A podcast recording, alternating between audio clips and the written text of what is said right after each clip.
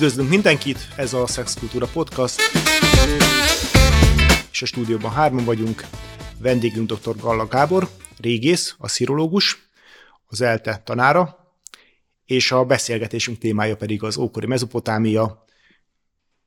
Talán onnan folytatjuk, hogy a, már a adás végén említettél számunkra egy történetet, itt a házasságnak a váltásáról, mégpedig, hogy mi történik akkor, hogyha a férfi mondjuk hosszú távon hadifogságban van, eltávozik, és gyakorlatilag a családnak a élete, megélhetése veszélybe kerül.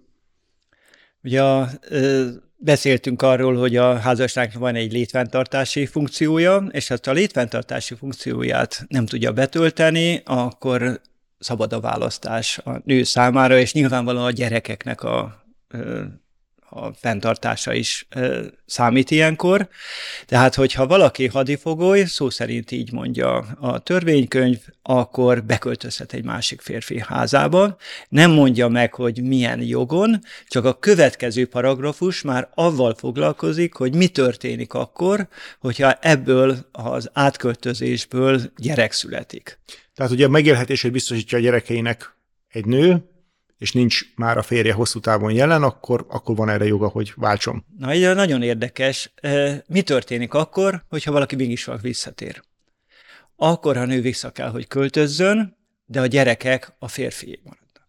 És akkor egy picit térjünk át arra a témára, hogy hogyan viszonyultak a mezop, különböző mezopotámiai korsz, korszakokban a magához, a szexualitáshoz.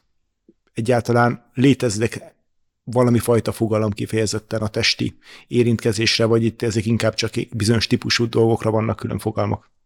Ez a szexualitás maga az egy önálló erő, önálló principium, amely a világnak a különböző erői között egy nagyon erősen meghatározó, és ez nem a, arról szól, hogy a termékenységről, nem a szülésről szól.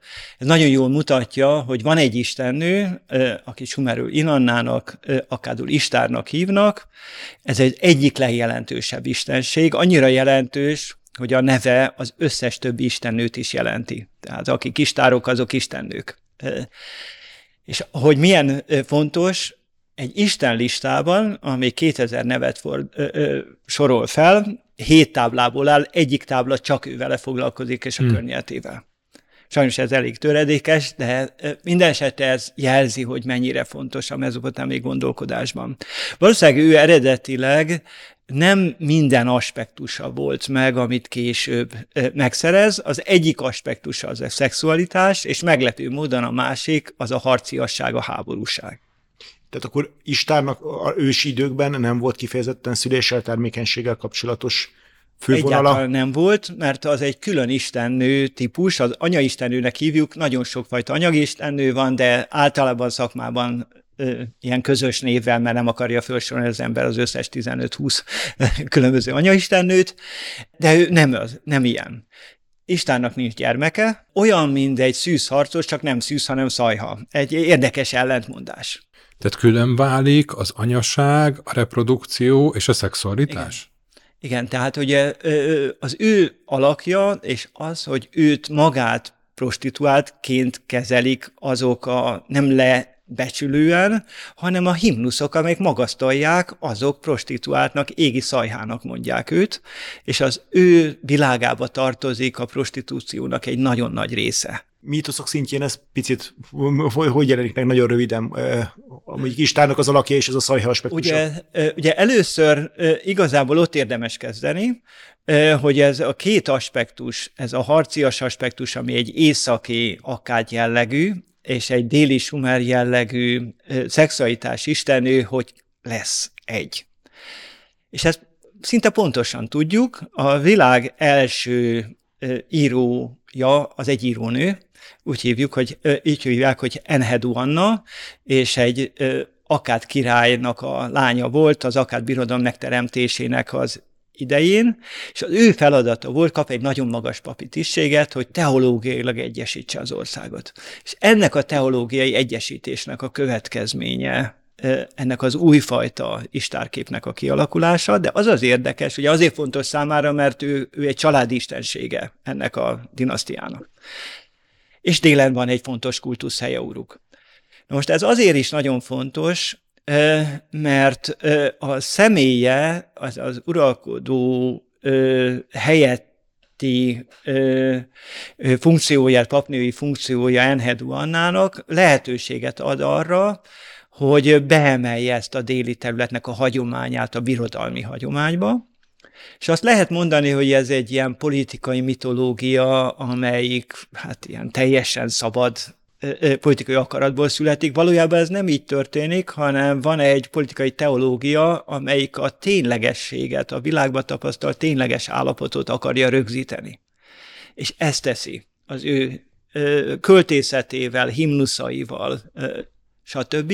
megérzi azt, hogy valami közösségben, ugye egy, ő egy a Vénusz bolygónak a megszemésítője, és annak a különböző aspektusaival ez a többfajta oldalát, az ellentétes oldalát ennek az istenségnek, és egyesíti azt, hogy valaki szexualitásnak a megtestesítője, és ahogy leírják, a csatákban az öldöklő csatár, nem is bármilyen csatának, a közelharcnak, a kézitusának és a fröcsögő vérnek az istennője. Tehát egy, egyszerre egy destruktív, és egyszerre egy, egy nagyon erősen szexualizált alak. Igen, tulajdonképpen ugyanannak a dolognak a két oldaláról van szó. A szexualitás, mint ami az élet elején van, és az élet végén lévő ölésgyilkolás, ami között ott van az a titokzatos női test, ami egyszerre gyereket ad ki magával, egyszerre pedig menstruációkor vért. Mielőtt tovább menjünk Istár alakjára, és a mitológiára majd még beszélni fogok, hogy mennyire a civilizációs elő az önálló szexualitás nem utódnemzés céljából lévő szexualitás, az a Gilgames eposznak az egyik története nagyon jól leírja.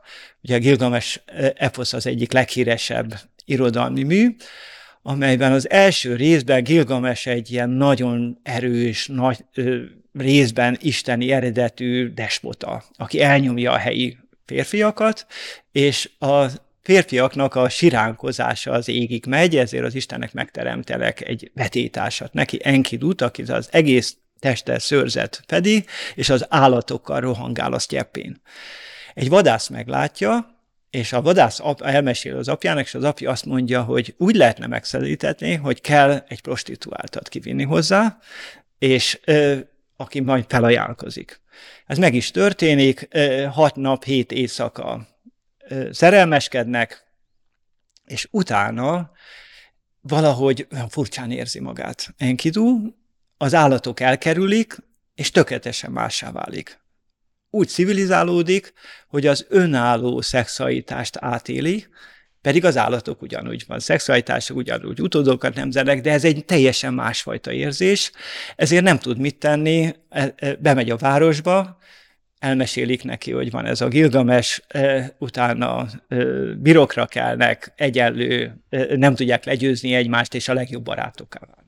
Beszélgettünk arról, vagy az előbb említetted, hogy prostituált. Itt nem feltétlenül érzem a negatív töltetét ennek a szónak. Milyen volt akkor, vagy milyen prostituáltak léteztek, milyen volt a megítélésük, hogyan gondolkoztak róluk, milyen, mi volt a szerepük? Ja, az biztos, hogy nem a normalitáshoz tartozik. Uh-huh. De Istár az, aki ezt a másfajta világot kezeli, ezt a kifordult világot. Uh-huh Ugye vannak egy, egy olyan vallástörténeti megközelítés, azt mondja, az átmeneti rítusok, azoknál az a legfontosabb, amikor az egyik állapotból átmegy az ember a másik állapotba, és van egy ilyen köztes, úgynevezett liminális állapot, ilyen határhelyzeti állapot, amikor a struktúra antistruktúrává válik. Igen, ugye, ugye itt a átmeneti ritusok, csak a hallgatókedvéért elmondjuk, ugye ezek azok a nagy vált váltásokkal, főleg elsősorban életkori, életszakaszbeli váltásoknál szok, szok, szoktak mondani, amikor például férfiakat, mondjuk fiúkat férfivá avatnak, nők nőké válnak, esetleg más papa szentelnek, papa szentelnek esetleg házassági rituálék, ezek mind-mind olyan re, re, iritusok, amik rengeteg kultúrában nagyon fontos állapotokat jelentenek. Ugye ez egy speciális vallástörténet kifejezés, de ő nagyon azért volt érdemes elmondani, mert ez nagyon jól beleillik. Ez az antistruktúra istennője akik nem illenek be az általános Aha. világba, akik, akik valahol a periférián vannak, de még magas státuszúak. Tehát elismertek. Uh-huh. A prostitúciónak kétfajta változata létezik. Van egy utcai, nagyon alacsonyan értékelt, abszolút a társadalom alján szereplő népcsoport, és van egy másik, amelyik magasan értékelt, aki házasodhat is, elvehetik feleségül, ö, lakomákra meghívást kap. Ezt például onnan tudjuk, hogy ha folytatjuk ezt a történetet ezzel a prostituáltal, akit Samhatnak hívnak, amikor Enkidu halálán van egy sokkal későbbi történetben, akkor elátkozza Samhatot. Ez nagyon érdekes, hogy a halál, valahol őt okolja. Tehát, hogy civilizáció belép, akkor halandóvá válik, e, és a halálát neki köszönheti, és azt mondja, hogy azt kívánja neki, hogy ne kapjon helyet a lakomasztalnál, közösítsék ki, és az utcán töltse az életét. Tehát ez a fajta magasabb státusú prostitúciót, ez, ez alatt azt kell érteni, hogy voltak olyan nagyobb műveltségű, viselkedésű, magasabb státuszú, mondjuk mondjuk most itt a görög hetére szó jut Pont, eszembe hasonló. Ez a legjobb a, a hasonlatra. Igen. Prostituáltak is, akik mondjuk ilyen luxus réteghez tartoztak, vagy inkább egy magasabb társadalomba tartoztak, akik az életük bizonyos pontján már a szakmát ott fagyva házasodhattak, vagy még egyébként házasodhattak, miközben még űzték ezt a szakmát? Valószínűleg a szakmát ott hagyva házasodhattak, bár ugye van olyan bölcseleti ilyen tanácsok, intelmek gyerekeknek, vagy fi,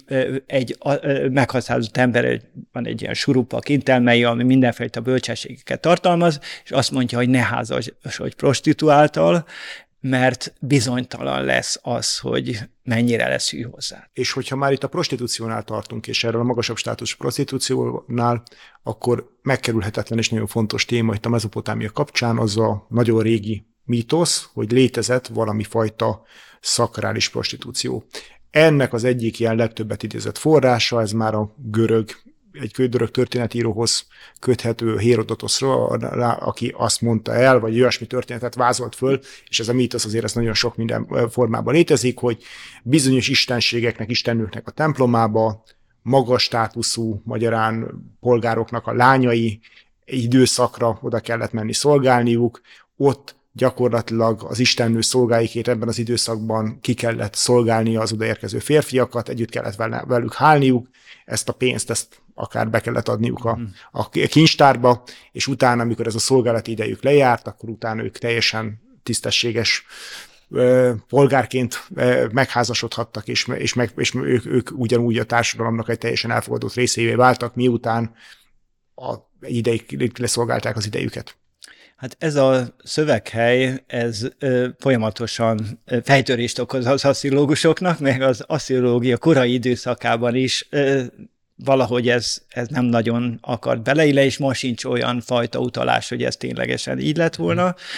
A legvalószínűbb az, hogy van, van benne félreértés. Tehát a félreértés valószínűleg az, hogy nem minden család leányarja jellemző, de nem jelentett alacsony státuszt szakrális prostituáltnak lenni. Tehát akkor már jelen létezett szakrális prostituált?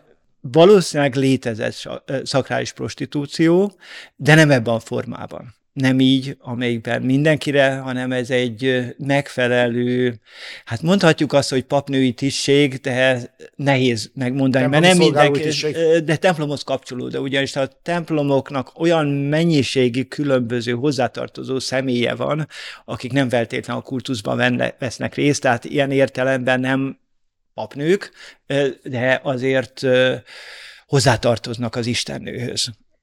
És ilyen értelemben létezik szakrális prostitúció, pedig ez tényleg ma is vitatják, feministák szokták néha vitatni, de azért mégis az, arra utal a legtöbb jel, hogy ez valamilyen formában létezik, és pontosan Istár alakja mutatja. Tehát Istár egy, egy, hogy is mondjam, mintaprostituált. És az ő alakja azért egy, egész egyértelmű. De, de magyarán ez azt jelenti, hogy léteztek olyan magas státuszú lányok, akik templomi szolgálaton voltak, és valakikkel valami fajta jutalomért, már mint a templomnak jutatott szolgáltatás. Igen, most az a kérdés, hogy ki a kuncsaft. Aha. Van olyan szöveg, amelyik egyértelműen az idegenekre utal. Egyébként Hérodos is azt mondja, az idegenek nem a saját város. Mm. Sőt, van olyan szöveg, de az ilyen periférikus szövegek, ami azt mondja, hogy meg kell esküdni az idegennek, hogy ő tényleg idegen. Hasonló helyzetben, de az egy szíriai szöveg.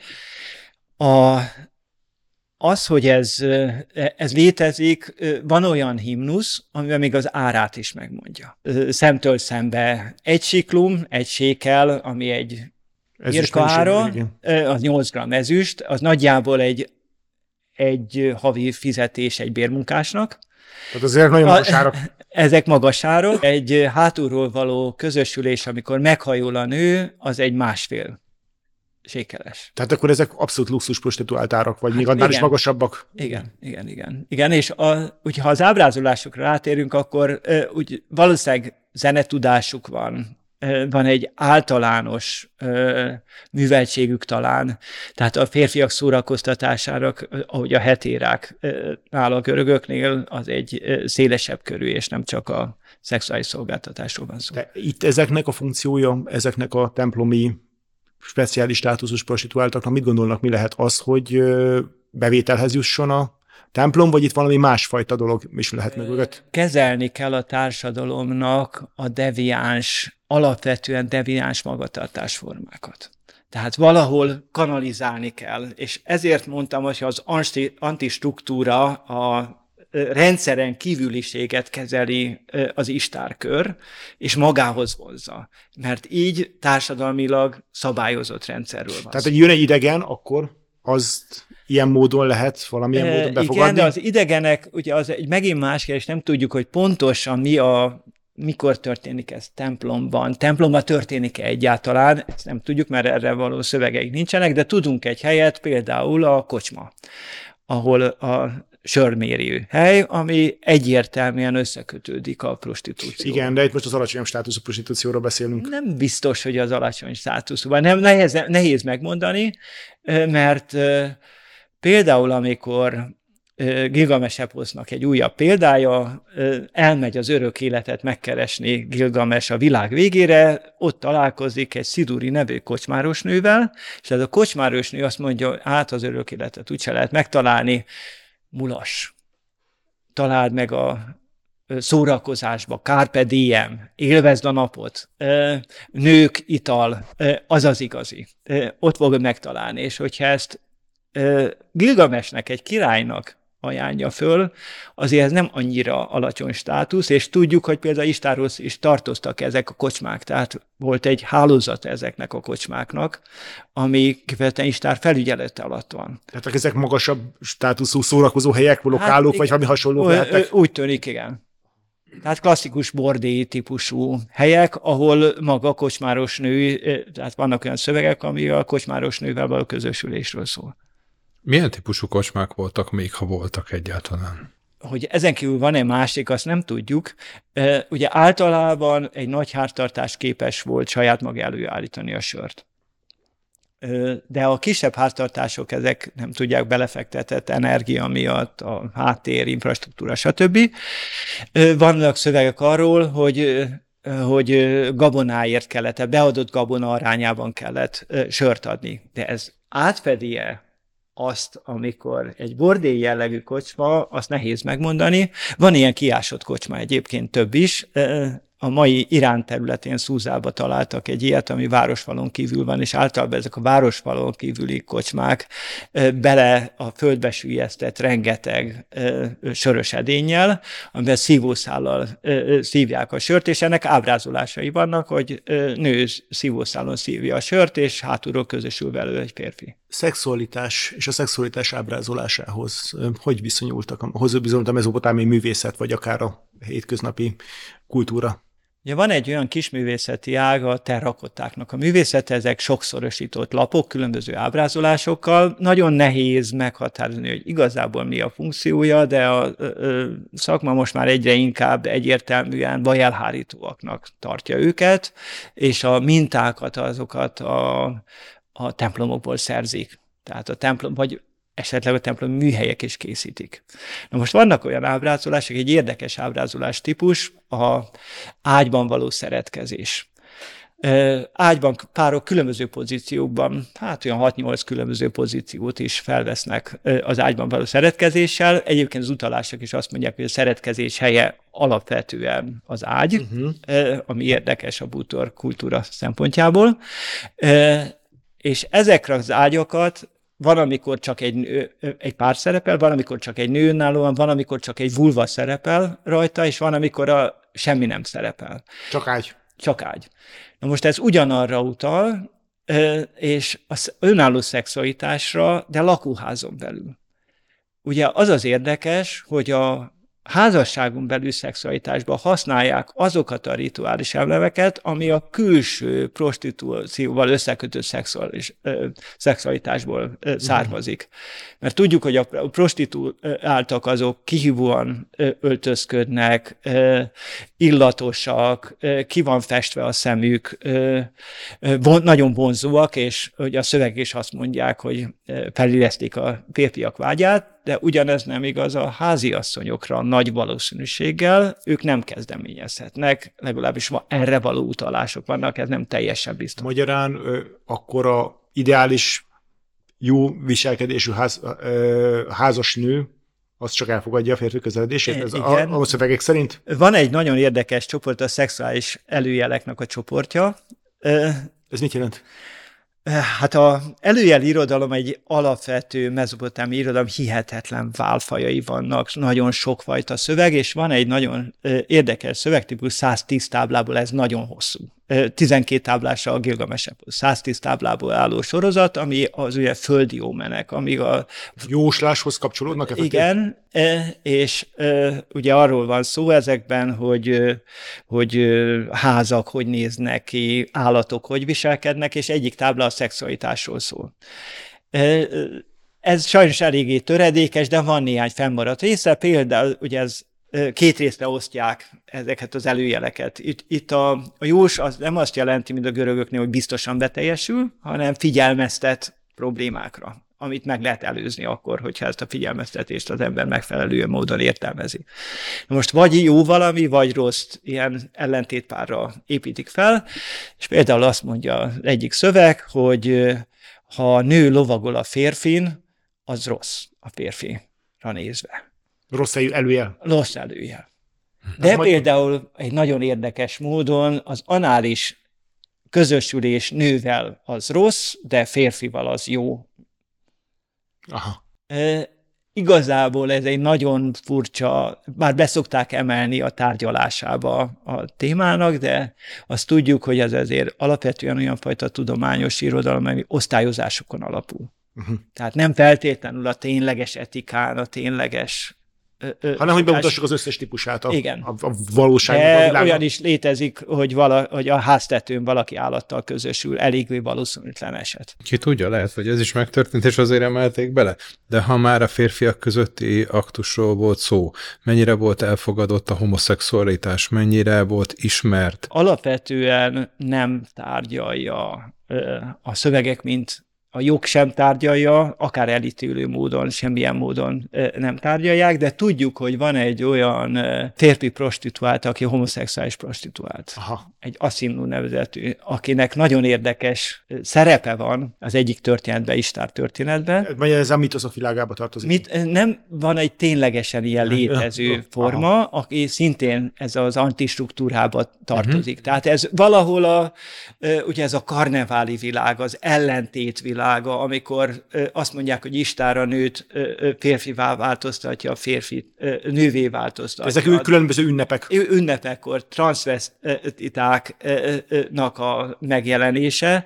Ezek, ezek az a marginális helyzethez tartoznak. Általában van, aki feltételezi, hogy Enkidu és Gilgamesnek ilyen Volt egy erotikus vonala? erotikus vonala, hát hogy a férfi barátságnak és az erotikának hol a határa, nagy, semmi nem utal arra, hogy testileg is közeledtek volna egymáshoz. De arra sincs egy egyetem utalás, hogy bármifajta tiltás, törvényi vagy egyéb tiltás, vagy elítélő szöveg, hogyha két férfi együtt állt volna. Nincs, viszont, viszont utalnak ilyenekre.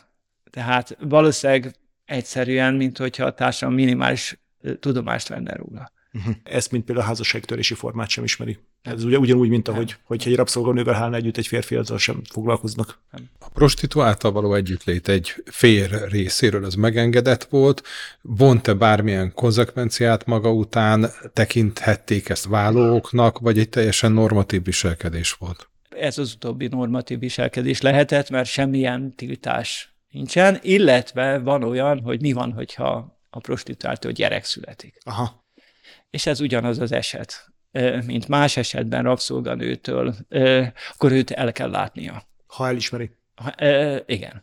Igen. Ugye ez a kérdés, hogy hogy derül ez ki, hogy, hogy kitől van a gyerek. Hogy kitől van a gyerek, minden esetre ezt kezelik ezt a kérdést. És még visszatérve arról, amit itt már az előzetes beszélgetésben említettél, itt a kezdeményezés, nem kezdeményezés, ugye a szexualitással kapcsolatosan, mint hogyha valami olyasmit mondtál volna, hogy itt a, van az, a, van az a kör, ahol kifejezetten a nő a kezdeményező a szexualitásnak, és ez teljesen elfogadott. Igen, tehát a szerelmi költészet egyértelműen.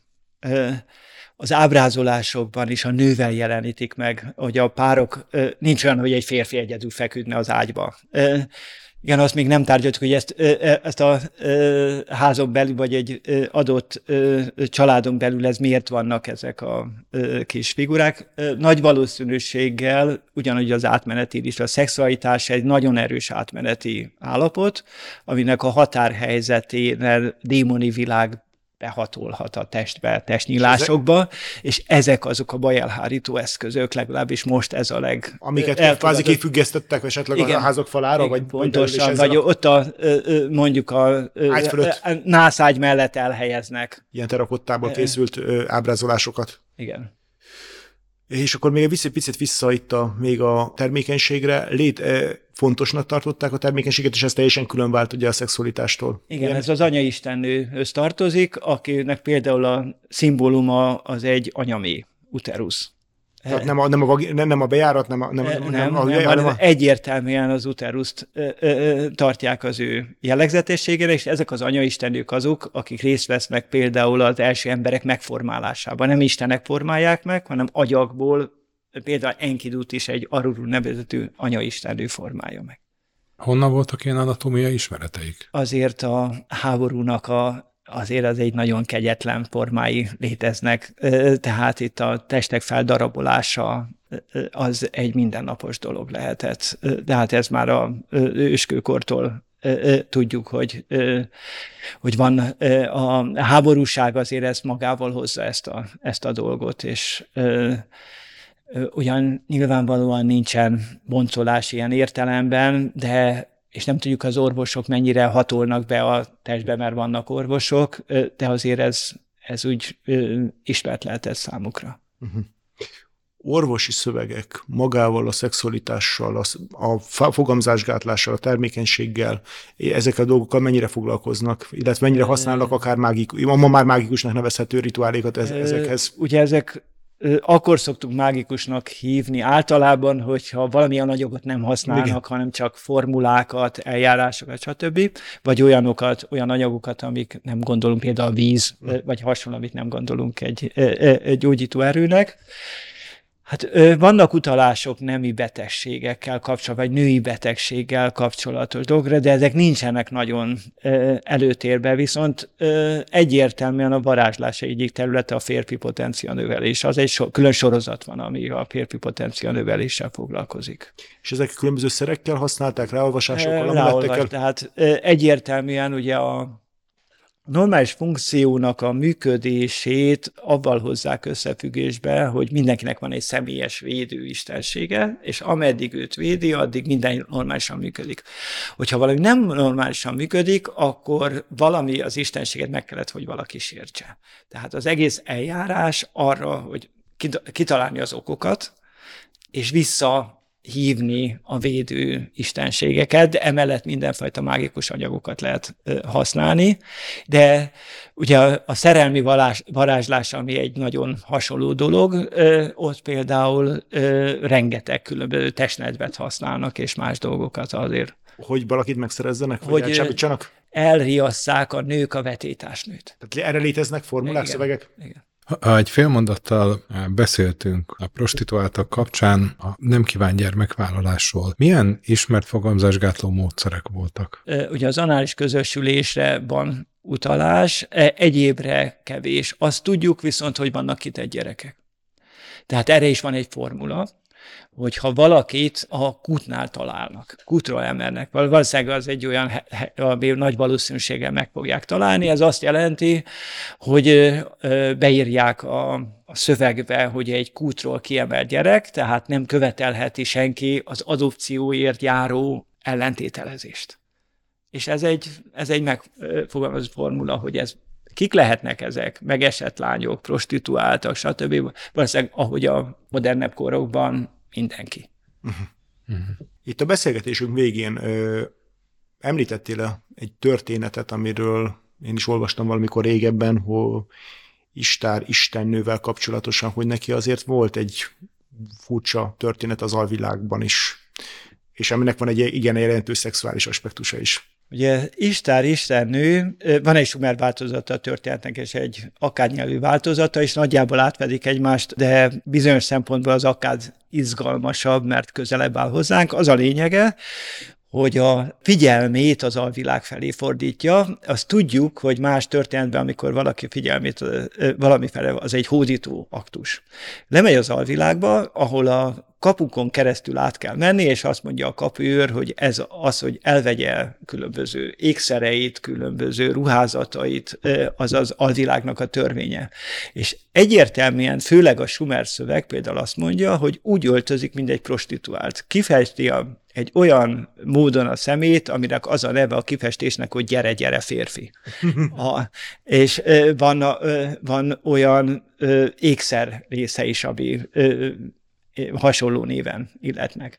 Mesztelenül leérkezik az alvilágba, és a testvére az egyébként, nővére vagy húga, nem tudjuk, de a leány testvére, aki az alvilágnak az ura, és ő nagyon ideges lesz, és kivégezteti, mert az alapvető, a világ alapvető törvényeit borítja fel.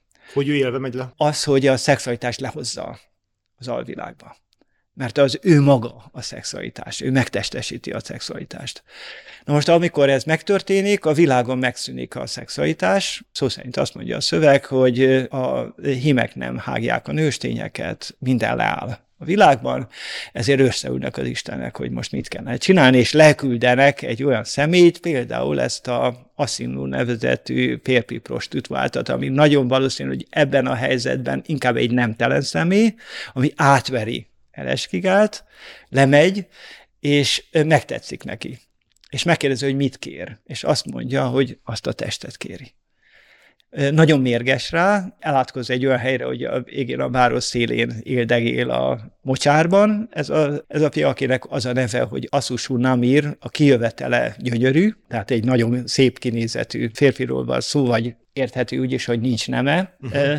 nem, közeli, nem közötti állapotban van, és utána Istár följön a felszínre, és minden visszaáll. Tehát történet mit akar mondani? A szexualitással nem lehet halál legyőzni. Ugyanaz, ami a saját aspektusa. Újra és újra ugyanaz, ugyanazok a történetek, ugyanazt a dolgot írják le különböző aspektusokban, hogy ez a dolognak két oldala. Ha van szexualitás, akkor halál is van. Köszönjük szépen Kala Gábornak ezt a mai beszélgetést, és hogyha tetszett az adás, kérdésetek van, véleményetek van, esetleg témát javasolnátok, akkor keressetek minket az Instagramon, a Facebookon, vagy pedig e-mailben. Köszönjük szépen a figyelmet! thank you